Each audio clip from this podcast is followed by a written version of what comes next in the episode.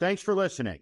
For earlier access to these episodes, access to Ask Me Anything sessions, and extended breakdowns of historical and current events, please consider joining our Warning Premium community by clicking the link in the description to this episode. Jonathan Martin of Politico has written a long profile of Senate Majority Leader Mitch McConnell. The headline of Politico's story reads McConnell in winter, inside the GOP leader's attempt to thwart Trump. The Kentucky Republican is doing all he can to bolster Ukraine, preserve NATO, and help his party maintain its Reaganite roots. That story is really stunning revisionist history. We are in this situation today in America because of appeasement.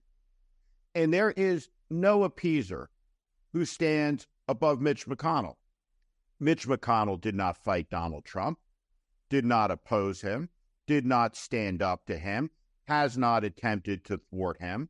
The simple truth is that thousands of times Mitch McConnell led a capitulation caucus, a caucus of cowards who time and time and time again would not defend their country against their political party. They would not defend their political party against the greatest demagogue to ever lead it. Instead, they rolled over. They hoped for the best. But hope isn't a strategy. And in the case of Donald Trump, it's always been a delusion. When the history of this era is written, it will not be written by this era's access journalists, hoping for the next tidbit, the next break, the next scoop on news from a McConnell staffer or lobbyist or somebody who runs the multitude of super PACs that he controls. History is written by historians. And when they look back at this era of malice, idiocy, and depravity, and they look back at Donald Trump, they will ask the question how did this happen? How did the world's oldest constitutional republic elect this demagogue? How did the party of Abraham Lincoln and Dwight Eisenhower and Ronald Reagan collapse? And the answer to the question will be under the weight of its moral cowardice. It collapsed because of the appeasement of men like Mitch McConnell. After the events of January 6th had played out, Mitch McConnell told Jonathan Martin this is how he felt. Quote, I feel exhilarated by the fact that this fellow finally totally discredited himself. He put a gun to his head and pulled the trigger couldn't have happened at a better time. Now, Liz Cheney said something that will stand the test of time. It will be etched in stone. Here's her quote I say this to my Republican colleagues who are defending the indefensible.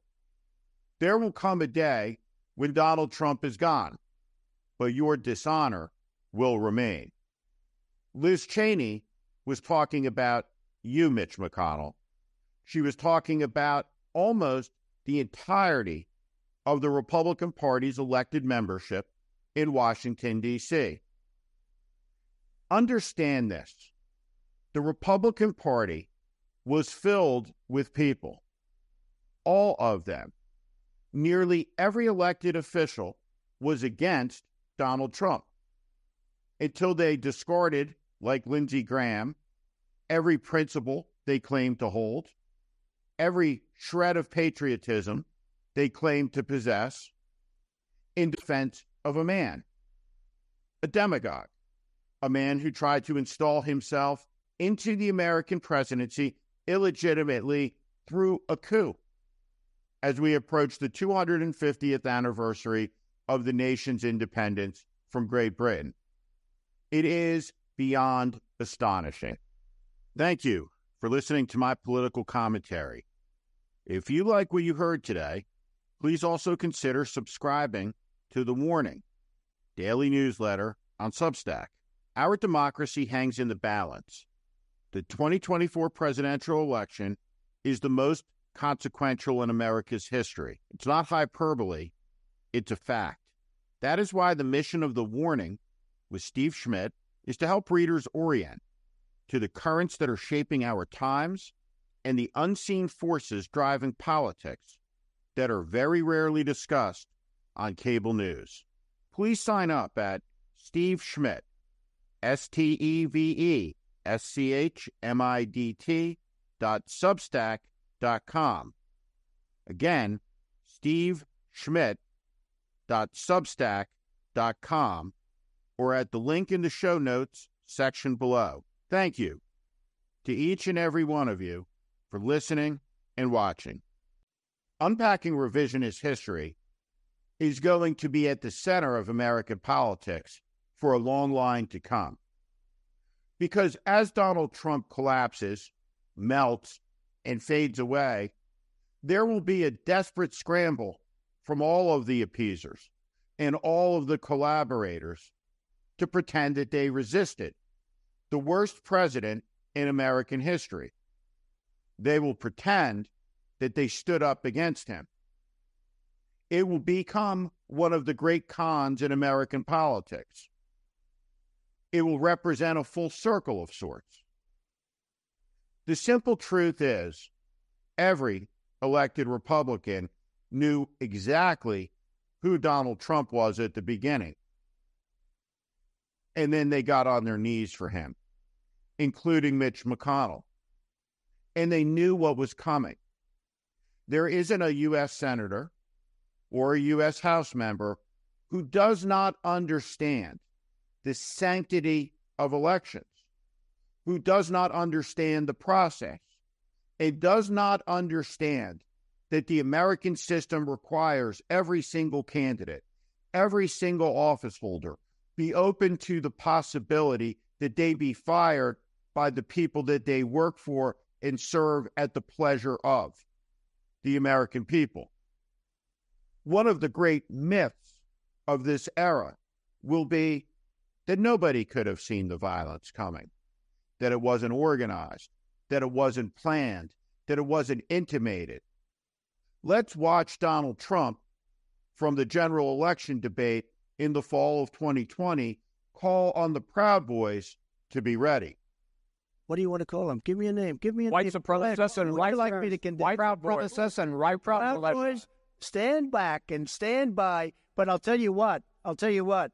Somebody's got to do something about Antifa and the left. Well, we know that the leader of the Proud Boys today is serving a long federal prison sentence for sedition, as is the leader of the Oath Keepers.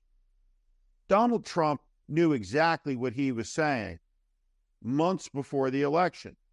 It could have been seen coming, and it was, by me and many others who understood going back to 2015 and 2016 that when Donald Trump said he would only accept an American election as legitimate if he won, that he was attacking the foundation of the country that he was undermining the tremendous acts of humility by George Washington that brought it into existence.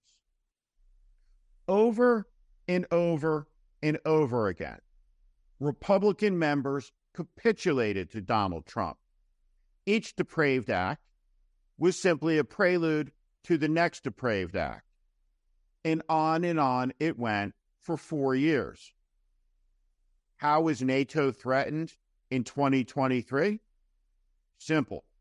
Because Mitch McConnell didn't call out Donald Trump in 2015, 2016, or 17, or 18, 2019, 2020, 2021, or 2022.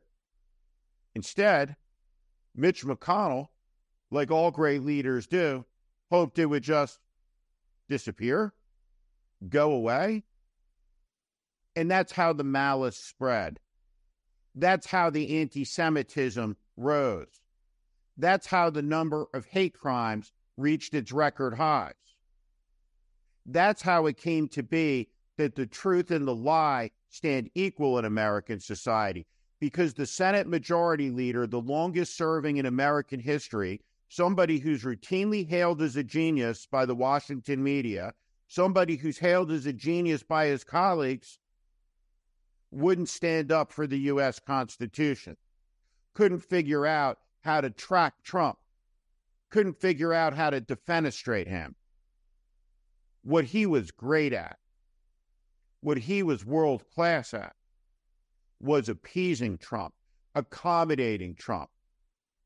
John Kennedy saw Mitch McConnell coming a long time ago. He talked about him as the type of foolish man that would seek to ride the tiger only to find himself inside. That is Mitch McConnell. Mitch McConnell thought that he could control Donald Trump, and he couldn't. And he certainly didn't try to confront him. He never walked into the Oval Office and laid down the law. He never said, Let me explain to you how this works. He never looked Trump in the eye and said, Fuck you, Mr. President. You may not understand this. Maybe one of your people can explain it to you, but I'm the person who has you by the balls. Mitch McConnell did none of those things. He is a coward, and that is his legacy.